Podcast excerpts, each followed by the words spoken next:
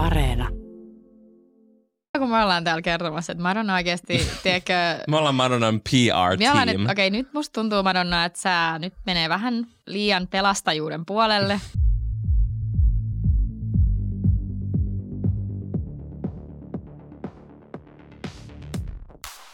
Sä kuuntelet Queer Iconit podcastia. Tässä podissa me käsitellään ikonisia artisteja, jotka on tavalla tai toisella olleet muuttamassa seksuaalisuuden ja sukupuolen normeja popmusiikissa. Me pohditaan, onko nämä artistit halunneet ajaa seksuaali- ja sukupuolivähemmistöjen oikeuksia ja muuttaa maailmaa, vai ovatko he olleet vain oikeassa paikassa oikeaan aikaan ja käyttäneet tilaisuuden hyväkseen. Me käytetään tässä sarjassa sanaa queer kattoterminä sukupuoli- ja seksuaalivähemmistöille, koska se on meille luonnollista. Mä oon Elina Leino, Yleäksän sometyyppi ja mun guilty pleasure on Frozen ja kaikki sen remixit. Ja mä oon Valtteri Sandberg, mä oon vaikuttaja ja Material Girl. Ja meillä on tänään vieraana Anneli Kanninen. Tässä jaksossa me keskustellaan Madonnan kirjavasta aktivismista, hänen massiivisesta vaikutuksesta oikeastaan ihan kaikkeen popissa, kulttuurisesta omimisesta sekä ballroom-maailmasta. Me myös tietenkin pohditaan, miksi Madonna on yksi maailman isoimmista queerikoneista ja onko tämä hyvä juttu.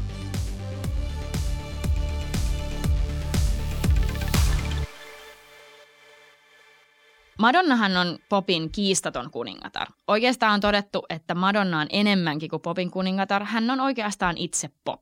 Ei, ei edes voi tietää, miltä popskenne tällä hetkellä näyttäisi ilman Madonnaa. Joo, ei todellakaan. Koska se vaikutus oikeasti ihan kaikkiin popmusiikissa oleviin artisteihin on, on kiistaton. Britney Spears, Christina Aguilera, Gaga. Beyoncé, Gaga. Kaikki uudet artistit. Ja yli 40 vuotta uraa tehnyt Madonna on yksi maailman menestyneimmistä pop-artisteista sekä maailman myydyin naisartisti, muusikko, joka on auttanut etabloimaan musavideoiden paikan popmusiikissa ylipäätään, eka artisti, jota voisi kuvailla tämmöisenä massiivisena sosiaalisena viraali-ilmiönä, sekä oli oma ehtoinen semmoisella tavalla, mitä ei aiemmin oltu nähty. Tuntuukin aika vaikealta summata tällaisen ja tämän kokoisen ikonin elämä tässä podcastissa, mutta nyt me yritetään kuitenkin tehdä se. Madonna Luis Veronica Ciccone syntyi vuonna 1958 Bay Cityssä, Michiganissa. Madonna on pohtinut, että hänelle annettiin semmoinen nimi, jonka tasolle hänen oli pakko elää, koska Madonna on... Se on ikoninen nimi. Ja hän on sanonut itse asiassa, fun fact, että tällaisella nimellä hän olisi oikeastaan päätynyt joko nunnaksi tai sitten just tähän, missä hän on nyt. Mä oon onnellinen, että hänestä tuli popin kunnangatar eikä nunna. Mä en voi Mä- kuvitella Madonnaa valita- myöskään. valitettavasti. Toisaalta millainen semmoinen maailma olisi, jossa Madonna olisi nunna? Se olisi myös ehkä se olisi mielenkiintoinen. hyvin erilainen maailma. Tiesit sä muuten, Valtteri, että myös Madonnan äidin nimi oli Madonna? Ah, oikeesti? Joo.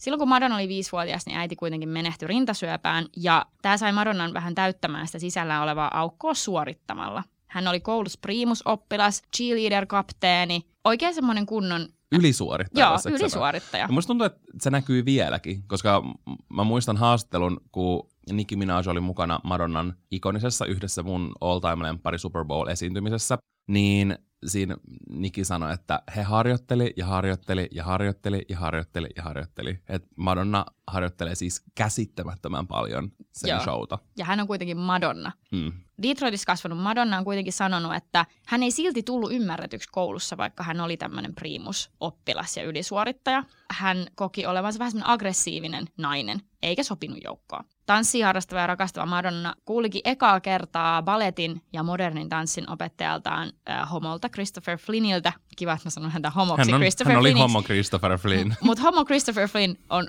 tämä on Tärkeä tärkeää, tämä on tärkeää kyllä. tarinan kannalta. Christopher Flynn tosiaan kertoi Madonnalle, että hänellä todella on jotain tarjottavaa maailmalle. Ja myös ensimmäistä kertaa hän sanoi Madonnalle, että tämä on kaunis. Mm. Christopherin kautta Madonna tutustui myös paikalliseen homoyhteisöön. Ne kävi opettajan kanssa vähän bailaamassa homoklubeilla Aha. ja homodiskoissa.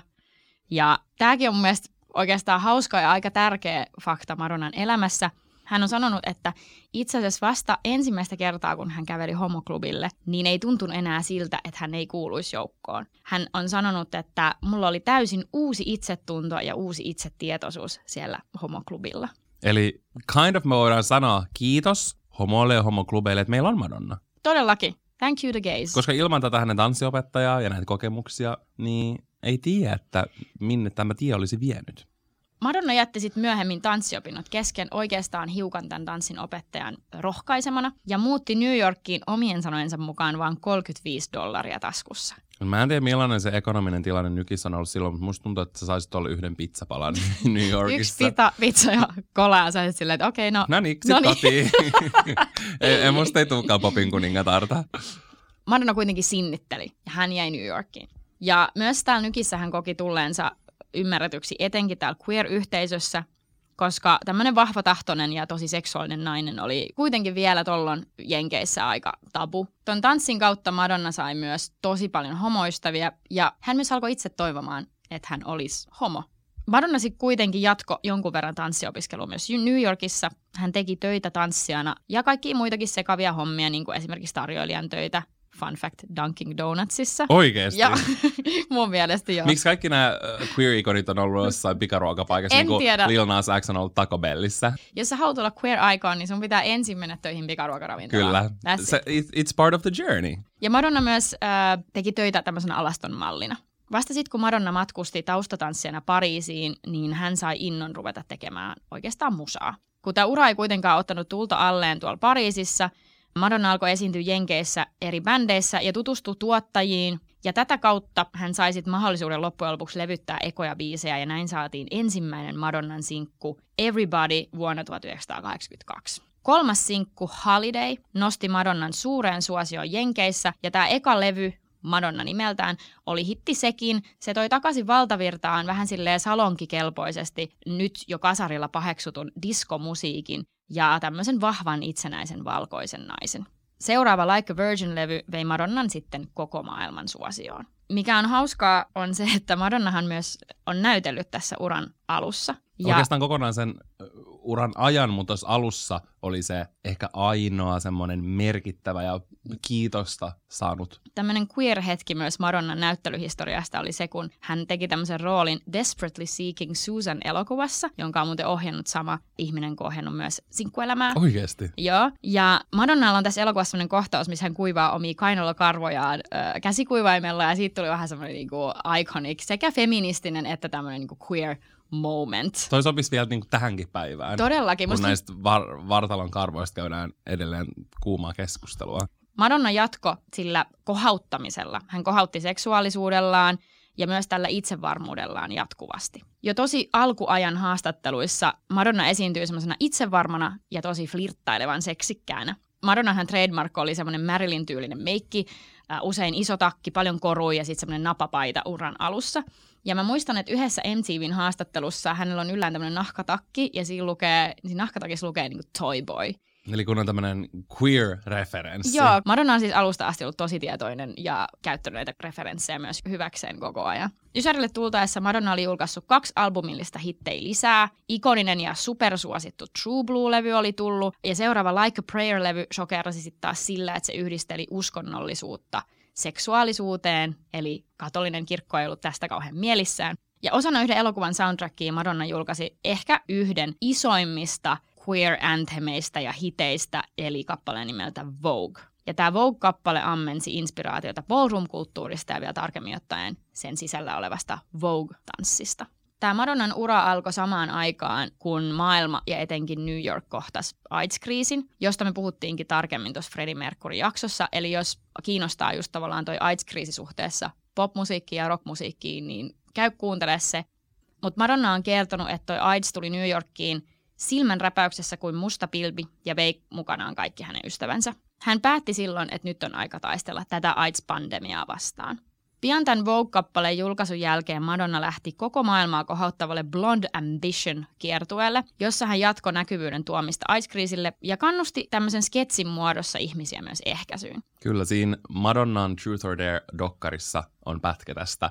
Ja se on semmoinen leikkimielinen, missä toisella puolella on miehet ja toisella puolella naiset. Ja siinä puhutaan jostain seksiin liittyvästä ja sitten ne hokee sellaista hokemaa, jossa tuodaan esille niin kuin sen ehkäisyn tärkeyttä. Mikä mun mielestä tässä oli siistiä, mitä Madonna teki, oli se, että siinä oli just niin kuin mies ja nainen tämmöinen yleinen heteronormatiivinen Joo. ilmaisu.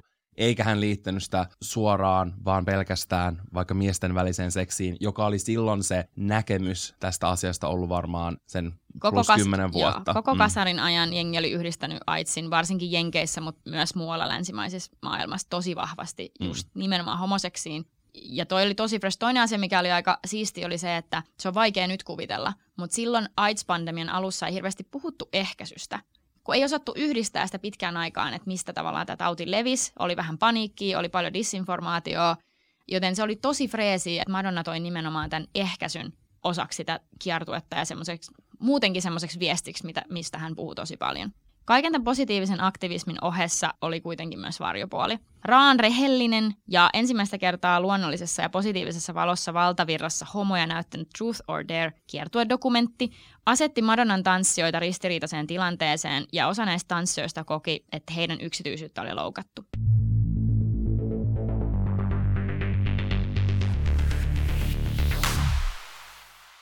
Joo, itse asiassa osa heistä haastoi Madonnan ihan oikeuteenkin Kyllä. tämän dokkarin julkaisun jälkeen, koska siinä heidän elämää ja esimerkiksi homous tuotiin niin rehellisesti ilmi sillä tavalla, mitä he ei ollut ehkä itse toivonut. Se oli tosi motivoivaa monelle, mutta samaan aikaan tanssijat ei ollut itse ehkä siihen vielä ihan valmiita, että, se, mm. että tämä dokumentti mm. näytetään näin rehellisesti maailmalle.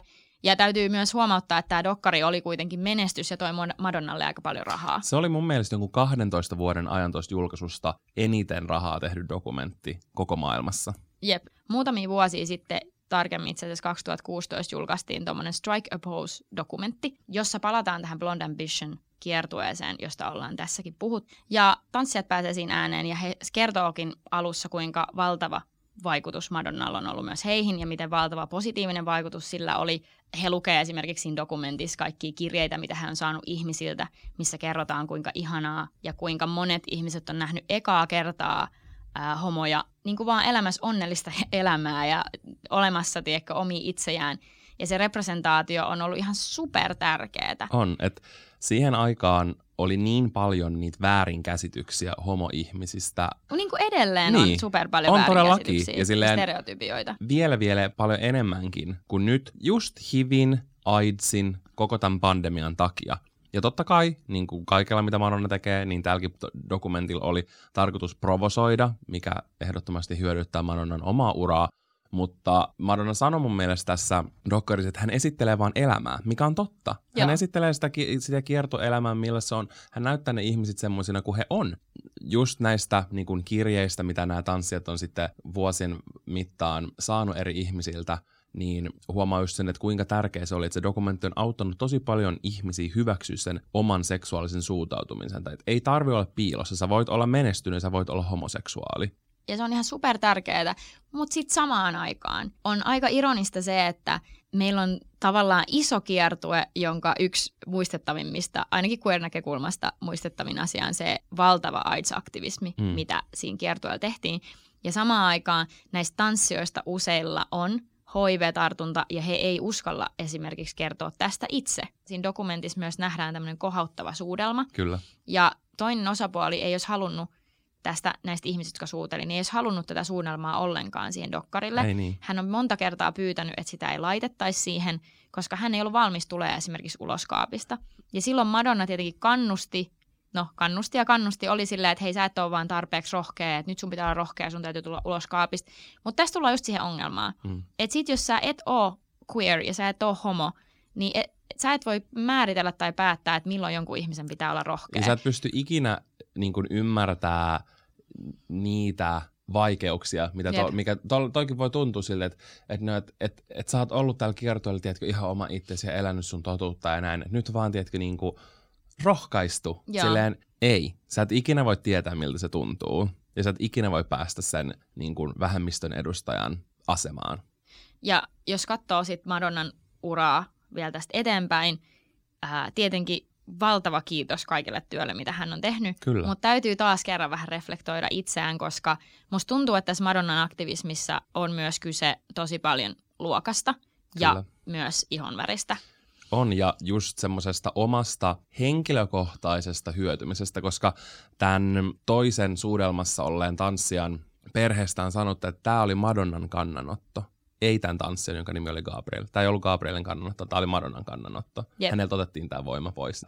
Ja kun me suunniteltiin tätä jaksoa, niin mä sanoin silleen, että no et, et just, että et Madonna on tehnyt tiedätkö, niin paljon hyvää. Nämä asiat ei poista sitä hyvää, mutta mä olin just silleen, että et kyllä tämmöiset asiat silleen, tiedätkö, voi vähän niin kuin painaa villasella, koska se s- hyvä on ollut tiedätkö, niin iso, mutta sitten pitää vähän reflektoida silleen, että mm. mä oon valkoinen homomies. Mun on tosi helppo sanoa, ja mä oon ollut just ehkä se kohde, joka on hyötynyt kaikista eniten. Mä en ole se, joka on jäänyt jalkoihin. Mä oon se, joka on saanut ne hyödyt, ne ilot, sitä representaatiota ja voimaantumista, mutta sitten esimerkiksi tämä Gabriel, joka oli musta mies, niin, Niin. hän on just ni, niitä ihmisiä, jotka on jäänyt tämän Madonnan aktivismin ja jalkoihin monella tasolla.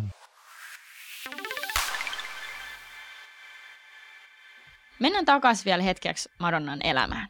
Madonna jatko uraansa läpi Ysärin aina nykypäivään asti uusiutumalla oikeastaan jatkuvasti. Me ollaan todistettu Madonna tämmöisenä eroottisena kirjailijana ja hahmona. Me ollaan todistettu myös Madonnan tällainen hengellinen vaihe, jolloin Madonna myös itse asiassa hetkellisesti vaihtoi nimeään ja ryhtyi tämmöiseen kabbala-uskontoon. Mi- mikä, siis ai sen niin oman nimen vai artistinimen? Oman nimen hetkellisesti. Mä en tiedä what it was, mutta nopeasti, mutta sitten tultiin takaisin kyllä tähän normiin. Okei. Okay. Sitten me ollaan nähty Madonnan tämmöistä poliittisempaa aktivismia, tämmöistä American Girl-juttua. Sen jälkeen Madonna toi diskon popmusaan taas uudestaan. Ja 2000-luvulla tuntuu, että Madonna roikkuu oikeastaan jokaisessa trendissä kiinni, missä vaan roikkuu voi. Musta tuntuu, että aikaisemmin hän oli semmoinen trendsetter, mutta sitten just tämän, tiedätkö, u- diskon uudelleen tuomisen jälkeen se alkoi pikkuhiljaa mennä siihen, että hän rupesi sitten seuraa näitä trendejä, mikä Joo. ei ole hirveän yleistä mun mielestä ollut koskaan Madonnalle, mutta totta kai se niin kuin, tohon aikaan 2000-luvun siinä alussa, 2006, 7, 8, 90, tiedätkö, se popmusa rupesi muuttua niin paljon, rupesi tulee sosiaalista mediaa, se Joo. koko kenttä muuttui ihan täysin, niin ehkä Joo, ja täytyy sanoa, että Madonna on edelleen sille aktiivinen vaikka jossain TikTokissa. Että et tavallaan annan hänelle kyllä kredittiä siitä, Frozen että hän roikkuu mennyt mukana. viraaliksi. Jep. Ja Madonnahan on sanonut uransa aikaa, että hän ei tee ikinä samaa asiaa kahdesti. Mm. Paitsi ehkä diskon. Niin. diskon hän teki kyllä Mutta siinkin se oli jotenkin silleen, että hän halusi tehdä sen jotenkin vähän eri tavalla ja Joo. inspiroitu eri jutusta kuin siitä, mitä hän oli aikaisemmin tehnyt. Tai silleen hän se niinku pisti. Totta kai aina voi gaslighttaa itteensä ja sanoa, että mä en ole tehnyt tätä kahta kertaa.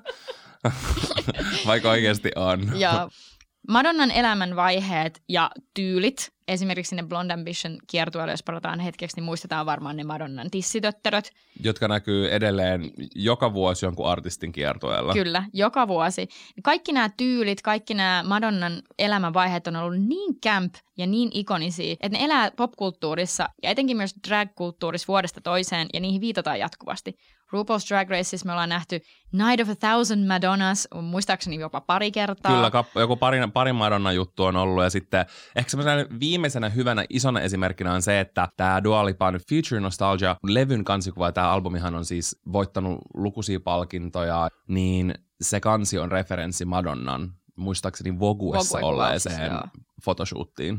No just näiden asioiden takia on vaikea ajatella, että koskaan tulisi yhtä suurta ilmiötä kuin Madonna. Se on niin iso, Massiivinen. on vaikea ajatella, että samalla tavalla yksi ihminen voisi ikinä olla kaiken mm. popin ruumiillistuma. Ei, ja just kun ihan jakso alussa me sanottiin, että Madonna on vaikuttanut kaikkeen, niin siltä se oikeasti tuntuu. No Madonnasta tulikin elämässään pop-ikoni, kuten ollaan lukuisia kertoja tässäkin podissa sanottu, mutta myös melkein semmoinen pyhä feministinen symboli ja myös queer-yhteisössä yksi ehkä tunnetuin aktivisti ja liittolainen, varsinkin jos miettii populaarikulttuuria.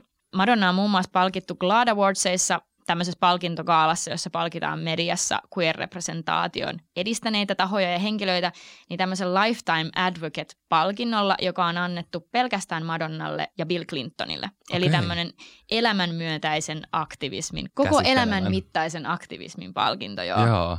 Ja Madonna on sen AIDS-kriisin jälkeen pysynyt äänekkäänä queer-oikeuksien puolustajana ja tuonut queer-estetiikkaa myös jatkuvasti valtavirtaan. Vuonna 1999 MTV Video Music Awardsilla nähtiin siis ikoninen show, jossa Madonnan eri elämänvaiheita ja asuja esitti tunnetut drag-artistit. Ja itse asiassa J-Lo recreattasi tämän ihan tyyliin hetki sitten jossain awardsissa, että häntä esitti. Samalla tavalla. Joo. Joo. Ja mä olin vaan silleen, mä tunnistin näistä yhden sen, sen vihreän Versagin mekon, enkä yhtään mitään muuta luukia. Silleen, että okei, odota hetki, ei ole sun Joo, näköinen. ei oo. Vaan Madonna voi tehdä ton. Madonna myös protestoi partioasun pukeutuneena Yhdysvaltojen Boy Scout-yhdistyksen, eli tämmöisen partio Jenkkien partioyhdistyksen äh, homokieltoa, ja hän on myös osallistunut lukuisiin Pride-tapahtumiin sekä mielenilmauksiin uransa aikana. Ei edes pysty luettelemaan kaikkia, mutta ihan vielä vuonna 2019, kun juhlittiin Stonewallin juhlavuotta, niin hän esiintyi silloinkin tässä ikonisessa yökerhossa, jonka mellakoita on myös kreditoitu koko Pride-liikkeen aloittajina.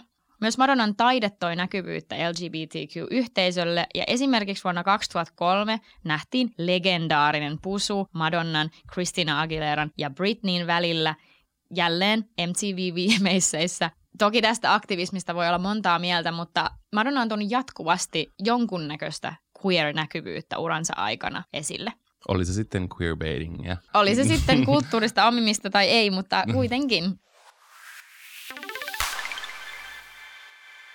Ja tämän takia onkin ehkä mielenkiintoista vielä keskustella lopuksi Madonnasta ja hänen aktivismistaan. Me ollaan puhuttu siitä, että se aktivismi, mitä Madonna on, kaikki se työ, mitä hän on tehnyt tämän ihan hullun pitkän uran aikana, on ollut tosi vaikuttavaa, mutta samalla ihan superongelmallista. Osa jäikin tämän Madonnan aktivismin jalkoihin ja me pyydettiin tanssia, näyttelijä ja ballroom-yhteisön aktiivi Anneli Kanninen puhumaan ballroom-kulttuurista ja vogue-tanssista.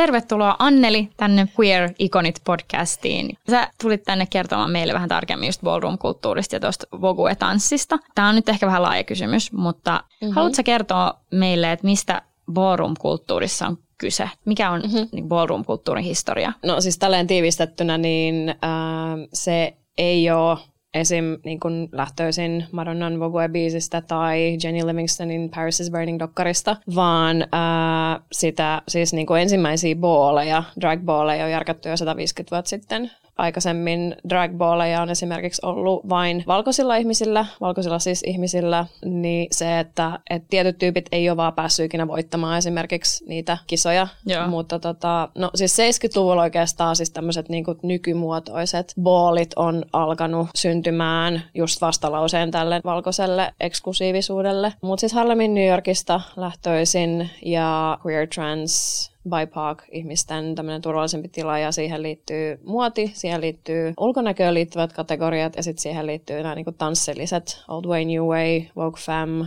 Hands Performance ja niin kuin nämä kaikki, joita sitten myös näkyy näissä Pose- ja Legendary-sarjoissa. Miten tämä Vogue-tanssi tarkemmin on tavallaan syntynyt ja sitten tullut osaksi tuota ballroom-kulttuuria? Oikeastaan siitä, että siis ihmiset on poseerannut niissä tota, booleissa aikanaan, kun on ollut siis drag ja sitten toki niin kuin, siis Vogue aikakausilehti, niin se on ollut iso, iso vaikutus myöskin, koska totta kai siellä on esitelty elämäntyyliä ja sitä semmoista niin kuin extravaganza, jota ei niin kuin Harlemissa asuvalla ihmisellä välttämättä ole ollut mahdollista niin kuin päästä mitenkään käsiksi, niin sit se on, sitä on niin kuin jäljitelty. Ja siitä on lähtenyt niin kuin butlet, eli se, että, että mä teen jonkun poseen, sit sä teet jonkun poseen ja sitten se on niin kuin kuitenkin musaan, niin sitten siitä se on lähtenyt syntymään niin kuin ihan alun perin. Tämä on tosi niin kuin syvällinen itseilmaisun keino ja niin kuin monella liikkeellä on niin kuin syvällisempi tausta, miksi niitä tehdään ja näin poispäin. Mikä on sun oma suhde Madonnaan vai onko sulla minkälaista suhdetta Madonnaan? No itse asiassa on. Mä oon ollut fani ja nyt mulla on ehkä vähän tällä ristiriitaisempi suhde häneen. Bless her heart, bless her mess. Mä olin siis jotain 15 varmaan, kun oli nämä niin kuin isot tyypit, niin kuin Janet, Whitney, Madonna, niin totta kai sitä kuluttaa niin kuin sitä kuvastoa ja semmoista niin kuin voimaantuu siitä, kun joku tekee jotain, mitä ei ole ehkä aikaisemmin nähnyt tälleen mm. pikkukaupungista tulevana mm. tyyppinä. Vielä silloin en tiennyt, että on queer ja niin kuin jotenkin. Mutta siis ihan lämmin suhde ja niin kuin, kyllä mä kaikki levyt on niin kuin kuunnellut ja osa biiseistä on ihania ja niin kuin mahtavia. Ja... Mutta mitä, siis tieto lisää tuskaa myöskin. Kyllä. Sitä tässä podcastissa on myös tehty. On ja tota, niin podcastiin taustatyötä tehneenä, niin... niin toi on todella se, mitä... Tuska on vähän lisääntynyt kyllä. kyllä. No se, miksi me just tänään keskustellaan tästä ballroom-kulttuurista ja tarkemmin sitten vielä tuosta Vogue-tanssista on just se, että Madonnan ehkä yksi kuuluisimmista kappaleista on nimeltään Vogue, mm-hmm. joka suoraan sanoen on ehkä jotenkin suoraan tästä maailmasta poppibiisiksi jotenkin ammennettu tai otettu. Mm-hmm. Ja sen jälkeen sitten on, sitä on seurannut vielä tämä Blonde Ambition Tour, jonne otettiin mukaan sitten erilaisia tanssijoita. Kaikki ei ollut Vogue-tanssijoita, mutta oli mm-hmm. ihmisiä, jotka, jotka tietenkin oli ollut kehittämässä myös Vogue-tanssia sitten julkaistiin tästä kiertueesta sitten vielä tämä Truth or Dare-dokumenttikin. Mm-hmm. Ja tässä koko showssa sekä siinä biisissä on tosi vahvasti läsnä se, että tätä estetiikkaa hyödynnetään. Mm-hmm. Mutta mi- miten sitten ballroom-kulttuuri tavallaan suhtautuu siihen, että tämä biisi tulee ulos ja yhtäkkiä Vogue-sana tarkoittaakin tavallaan Madonnaa mm. isolle yleisölle? Niin kun ei ole ensimmäistä kertaa, kun jostain alakulttuurista otetaan joku tämmöinen tietty konsepti, ajatus ja sitten kaupallistetaan se. Ja niin kuin siinä, on, siinä on hyviä puolia. Niin, siinä on sitä niin kuin juhlittavaa, mutta sitten siinä on myös niin kuin hyvin paljon niin kuin kulttuurista omimista. Ja just ne biisissä mainit, mainitut tota, henkilöt, Marlene Dietrich, Joe DiMaggio, niin niillä ei ole mitään kontaktipintaa kulttuuriin. I mean, well, Marlene she loved her women, mutta niin kun siitä huolimatta. yes. And the women loved her. Yes. Niin tota, mutta siitä huolimatta, että tavallaan, että et, et siinä olisi voinut juhlia vaikka näitä niin kuin silloin olemassa olevia BIPOC trans-ihmisiä, jotka oli perustanut taloja, Crystal LaBeija, Angie Extravaganza, niin tota, siinä olisi voinut ehkä eri lailla myöskin tuoda näitä nimiä esille. Miten sä koet, että Madonna hyöty tästä kulttuurista sen uralla? No ainakin rahallisesti ja niin kuin kaupallisesti muutenkin. Et onhan hän siis tunnettu siitä, että hän jotenkin niin kuin on aina trendien ja muotien ja yms aallonharjalla. Niin tota, kaupallinen suosio ja semmoinen niin tietty, ehkä hänenkin niin kuin positiointi vielä niin kuin syvemmin tähän, että, niin kuin, että hän on queer-kulttuurin niin kuin liittolainen ja ehkä osittain siinä itsekin ja näin poispäin. Ja ei ole ensimmäinen eikä varmaan viimeinen kerta, kun hän hyötyy jostain kulttuurista tai näin. Madonna on pidetty kuitenkin tämmöisenä queer-aktivistina. Hän on myös itse korostanut usein pitävänsä nimenomaan queer-yhteisön ja, ja monen muunkin puolia. Mm. Mutta sitten kritiikki on just tullut kulttuurisesta omimisesta ja kaupallisesta mm. hyötymisestä, että et hän saa sitten kuitenkin niin paljon enemmän kuin mitä sitten ne kulttuurit tai ihmiset, mm. keneltä lainataan ja keneltä otetaan. Niin onko tämä niinku kuinka ongelmallista? Niin, no kun miettii, että, että hän edelleen saa niin kuin, tekijänoikeuskorvauksia niin kuin näistä kaikista biiseistä ja videoista ja yms, yms, yms dokkarista tai niin kuin ylipäätään siellä biisissä olemisesta.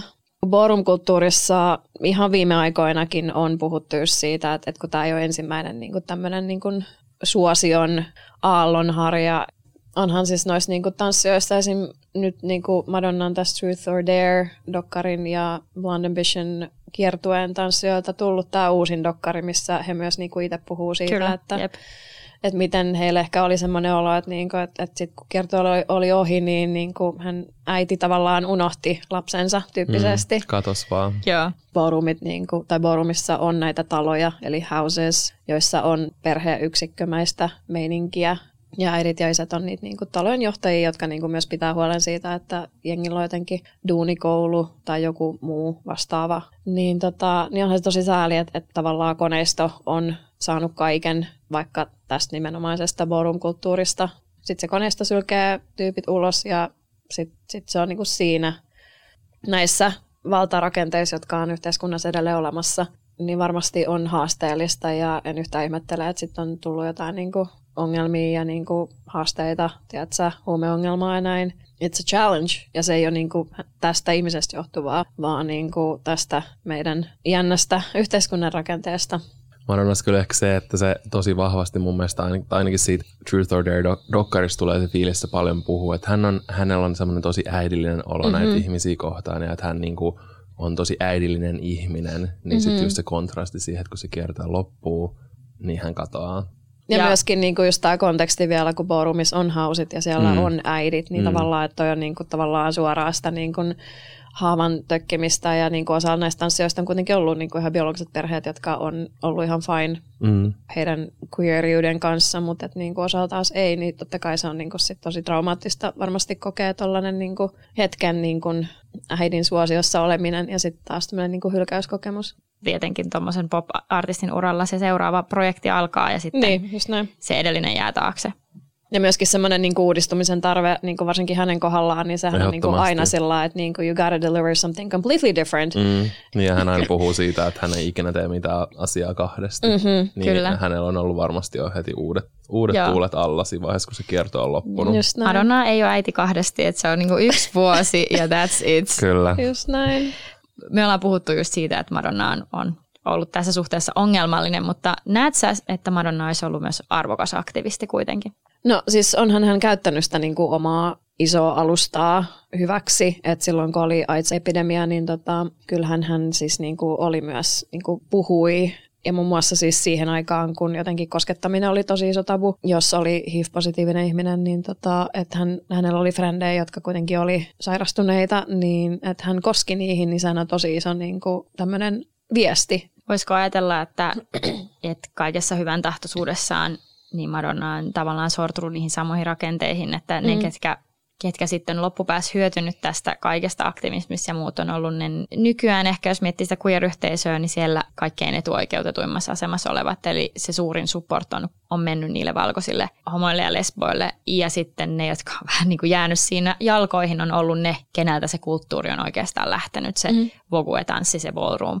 Nyt kun tämä tuodaan valtavirtaan, niin ne, ketkä tästä voimaantuu, onkin tavallaan vaan mm. se kakun yläpää ja sitten muut jää taas vähän niin kuin sinne alle. Ja onhan se siis hänen myöskin niin kuin oman artistiuden ja semmoisen niin kuin brändin ja niin kuin henkilökultin taas jollain lailla myös niin kuin käänteisesti kiilottamista ja semmoista, niin kuin, että I'm a good ally, kun niin kuin jotenkin ylläpidän näitä aiheita ja näin, niin tota, että sitä voi myös niin kuin miettiä täältä näkökantilta. Ja sitten taas, että, että onhan häntä kritisoitu, että, että esim. Vogue-videoon hän otti ne niin kuin vaaleimmat pokit, että what are we really doing here? Mm. ja totta kai niin kuin mäkin täällä nyt tänään puhumassa, niin olen valkoinen ihminen ja niin kuin, no siis non-binary ja queer, mutta et taaskin, että just että tässä niin kuin meidän yhteisössä on mun mielestä tosi tärkeää aina muistaa se, että, että Euroopassa, Skandinaaviassa, niin mitä tämä on ja ketä me keskitetään ja miksi ja niin kuin ketkä saa mitkäkin mahdollisuudet.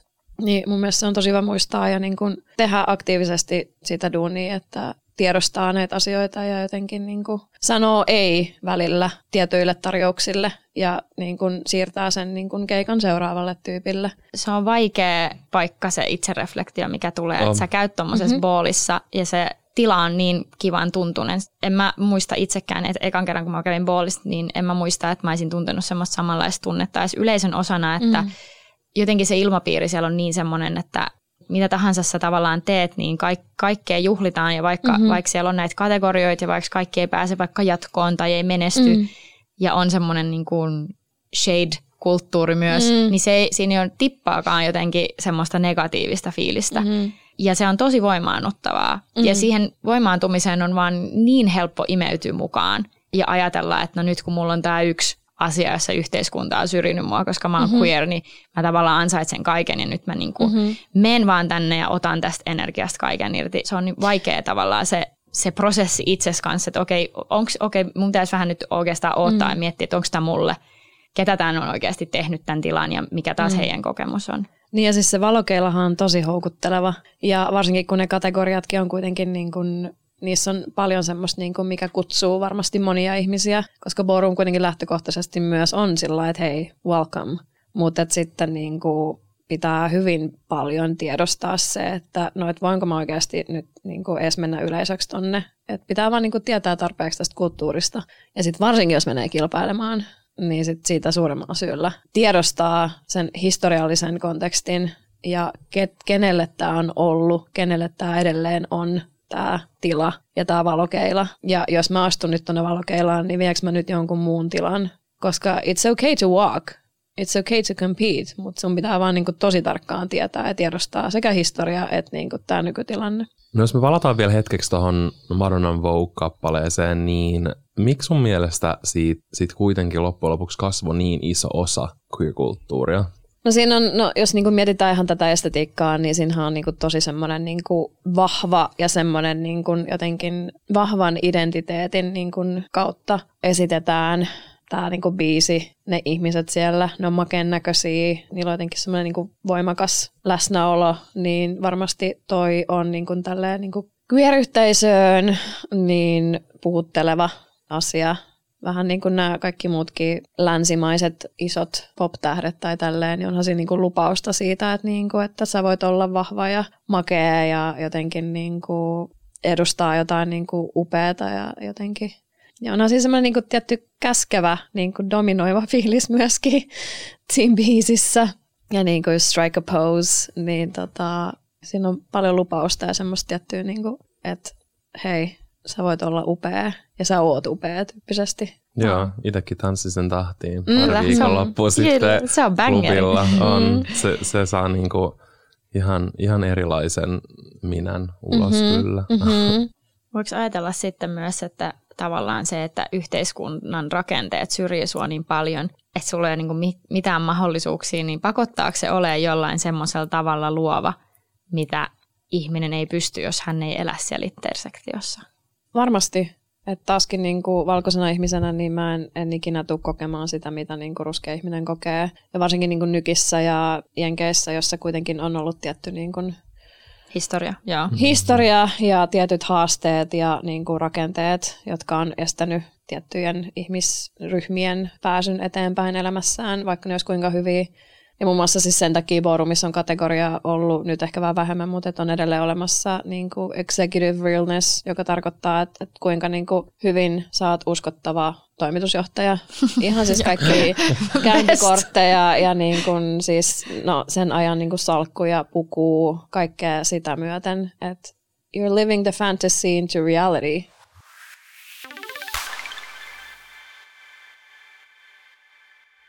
Madonnan aktivismissa onkin ehkä mielenkiintoista se, että onko se ok edistää joidenkin oikeuksia vähän niin kuin muiden ihmisten kustannuksella, jos se semmoinen yleinen suunta on kuitenkin oikea. Niin, mä oon tosi väärä ihminen sanoa sen. Same. Koska silleen se, miten mä ajattelisin, totta kai se on hyvä, että, että kokonaisuudessa kaikilla on hyvä olla, mutta kokonaisuudessaan mulla on aina hyvä olla. Tai Jep. silleen pohjimmiltaan, tiedätkö? Jep. Ja kun puhutaan Madonnasta, niin kuten muissakin jaksoissa tullaan varmasti mainitsemaan, että kysehän ei ole siitä, että yksittäisen ihmisen pitäisi tehdä kaikki, tai että yksittäinen ihminen olisi yks, yksin jotenkin ongelmallinen. Mutta se, että on myös tosi outoa, ettei tunnista niitä rakenteita. Mä ymmärrän, että joo, kasarilla AIDS-pandemian keskellä navigoiva Madonna, hän on tehnyt varmasti paljon virheitä. Hän on inspiroitunut ei pelkästään ballroom-kulttuurista, Madonnanhan musassa disco on tosi isossa osassa – Disco on myös ollut genre, joka ei ole valkoisten ää, perustava musiikki, myöskin todella queer, ää, nimenomaan diskomusiikki elävöitti kaikki tämmöiset aikaiset homoklubit ja se oli tosi iso semmoinen vapautuminen sekä heteroille että homoille. Mutta taas semmoinen asia, mitä alettiin halveksumaan, kunnes tulee tämmöinen valkoinen artisti, joka pystyy taas salonkikelpoistamaan ja tekemään tämän Pistää tuotteen. sen hyvän pakettiin ja ojentaa sen yleisölle. Ja siksi ehkä se, että me nähdään Madonna yhtenä suurimmista queer-ikoneista, niin se on vähän ongelmallista. No kun me pohditaan tässä podcastissa sitä, että, että onko nämä artistit oikeasti halunnut ajaa niitä seksuaali- ja sukupuolivähemmistöjen oikeuksia ja muuttaa sitä maailmaa, vai onko ne vaan ollut oikeassa paikassa oikeaan aikaan ja käyttänyt tämän tilaisuuden hyväksi, niin mitä mieltä saat siitä niin kuin Madonnan kohdalla, joka kuitenkin on yksi isoimmista queer-ikoneista koskaan? Mun mielestä e- ei voi täysin pyyhkiä kuitenkaan tätä kaikkea, mitä Madonna on tehnyt. Madonnan aikainen aktivismi, ää, niin elitististä kuin se on ehkä silloin ollutkin, niin se on ehkä ollut parasta, mitä hän on pystynyt tekemään. Ja ehkä se, että hän on raivannut tietää edes jollekin, mm. ää, on taas aikaan saanut jonkunlaisen aaltoliikkeen siihen, mm. että myös muut on saanut jotain, mm. toivottavasti. Mm. Mutta sitten musta tuntuu, että sen jälkeen hänellä on jäänyt vähän levy päälle. Että tavallaan sitten kun tullaan Ysärille jopa sen jälkeen, niin tuntuu, että, että nyt olisi ollut aika ehkä antaa tilaa muille. Ää... Vähintään silleen, että kun me tullaan tänne teetkö 2010-luvulle, Joo. jolloin nämä kaikki sosiaaliset ongelmat ja rakenteelliset ongelmat on noussut silleen mittavammin esille kuin koskaan. Niin ja valtavirta on niin, että vaikka se tieto on aina ollut kyllä, olemassa, täytyy kyllä niin. muistuttaa se, että nämä että kaikki semmoiset asiat, kuten vaikka joku Black Lives Matter tai jotkut queer-oikeudet tai rakenteet tai miten ihoväri vaikuttaa eri intersektioihin, nämähän ei ole mitään uusia keskusteluja. Ei. Mutta se, että... Ne on ollut uusia valtavirrassa. Joo, ne on ollut uusia valtavirrassa ja ehkä uusia just tämmöisestä tiettyjen ihmisten taas dominoimassa keskustelussa. Hmm. Niin nyt olisi ehkä viimeistään aika niin huomata ne.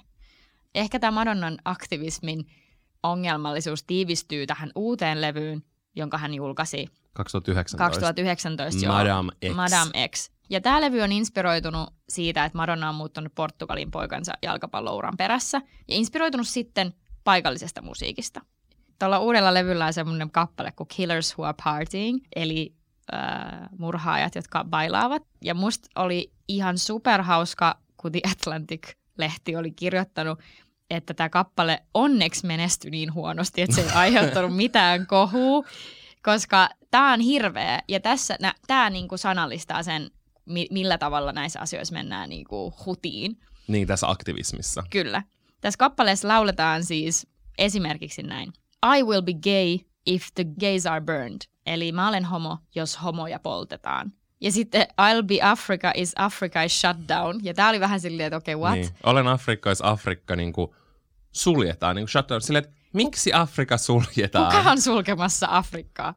Ja sitten myös I will be poor if the poor are humiliated, eli minä olen köyhä, jos köyhiä nöyryytetään. Madonna, Madonna si- sä et sinä ole tai köyhä. kukaan sun perheestä ei tule ikinä koskaan olemaan köyhä. Ja Sä sille anna sun rahat pois. Köyhiä koko ajan nöyryytetään. Tätä kappalet kuvaillaan silleen, että tämän kappaleen sanat sympatisoivat erilaisia vähemmistöjä ympäri maailmaa. Niin tää on niin, tiedätkö, sellaista äh, Niin one me- race, human race, Joo. silleen me kaikki vuodamme samaa verta, olemme kaikki yksi kanssa, pidetään käsistä yhdessä kiinni, mikä on sellaista täysin utopistista ajattelua meidän yhteiskunnassa, jossa mikään tällainen ei toteudu.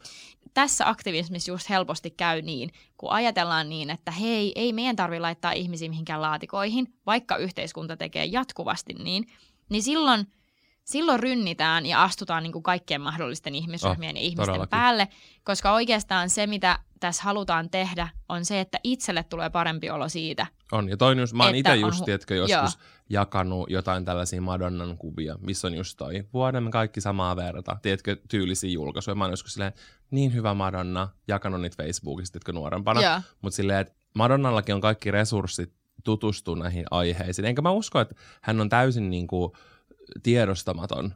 Jotenkin ehkä olisi hyvä niin kuin, täl, irtautua pikkusen siitä niin kuin, aktivismista ja jättää ne teot sinne 90-luvulle ja vaan tehdä musiikkia elellä. Hyvä, kun me ollaan täällä kertomassa, että Madonna oikeasti, tiedätkö, Me ollaan Madonnan PR Me ollaan nyt, team. okei, nyt musta tuntuu Madonna, että sä nyt menee vähän liian pelastajuuden puolelle. Nyt sä, nyt sä sekoilet, että tiedätkö, pitäisikö vaan, pitäisikö vaan laulella. Musta on hauskaa, että Madonna on tehnyt myös kaikki maailman musatyylit, kaikki queer-referenssit. Ja silleen sun omat juuret on esimerkiksi Italiassa, sun omat juuret on Ranskan Kanadassa. Silleen, että voit sä ammentaa sieltä. Me. Italiaan. Silleen, miksi sun pitää tehdä kappale, jonka nimi on Medellin? Silleen, että mä oon kattonut yhden jakson narkkosia ja nyt mä haluan tehdä tämän biisin. Okei, tämä meni nyt vähän tämmöiseksi Madonna roastiksi. Täytyy myös sanoa, että en voi mitenkään samaistua siihen, millaista on olla elää nykissä kasarilla AIDS-pandemian kourissa, millaista on olla navigoida semmoisessa maailmassa, missä ystävät kuolee koko ajan. Se on traumaattista. Se on traumaattista ja ehkä se, se trauma on jättänyt sen tavallaan tahdon puskee koko ajan eteenpäin. Ja kaikkien oikeuksia. Joo, ja kaikkien oikeuksia. Ja sitten on unohtunut Mm, se, että nyt sä tallot muiden päälle. mm, Ja nyt pitäisi olla aika oikeastaan tehdä vähän tilaa muille. kyllä. Mun mielestä just tää. Madonna on ehdottomasti mun silmissä yksi suurimmista queer-ikoneista. Mä oon ikuisesti kiitollinen siitä, mitä hän on tehnyt, mitä hän on tehnyt just AIDS-pandemian aikana. Mutta nyt on se hetki, kun just nämä tällaiset valkoiset cis-naisartistit voi ottaa pienen askeleen taaksepäin. Ne voi edelleen tehdä hyvää musaa, mutta antaa enemmän näkyvyyttä just, es- Jep. just esimerkiksi vaikka Lil Nas Xn ää, tyyppisille henkilöille, josta meilläkin on jakso tässä podcastissa, jos sä et ole vielä Jep. kuunnellut Lil Nas Xn jaksoa, koska siinä me just puhutaan siitä, miten tärkeää on, että on hänen kaltainen musta homoseksuaali artisti valtava mainstreamina.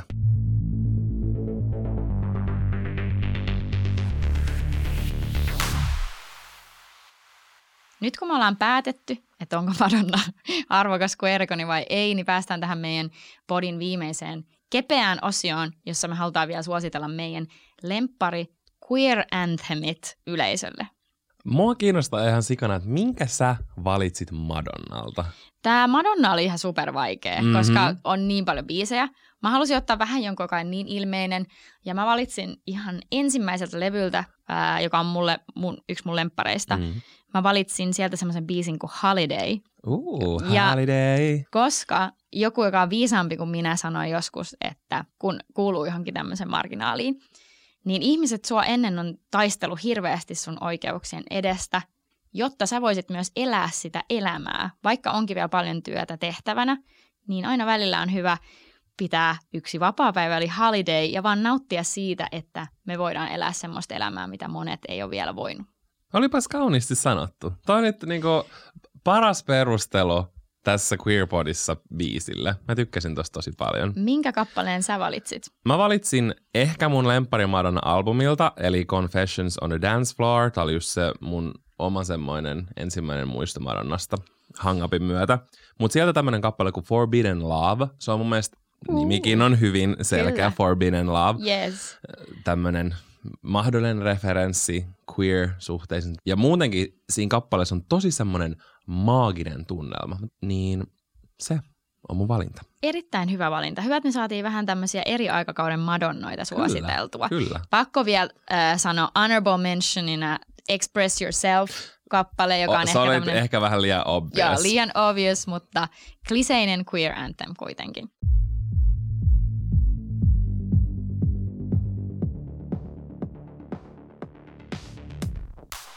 Kiitos kun kuuntelit tämän Queer Iconit podcast-jakson. Kuuntelithan sä meidän podin ekan jakson, joka käsitteli ihan todella iso queer-ikonia, eli Freddie Mercurya. Siinä jaksossa me puhuttiin häpeästä, pureuduttiin vähän aiskriisiin ja pohdittiin sitä, että millaisia tarinoita me kerrotaan pop-ikoneista, kenelle ja miksi. Ja tietenkin tuttuun tyyliin kerrottiin siitä, miten Freddie Mercurysta tuli yksi kaikkien aikojen tunnetuin queer-ikoni.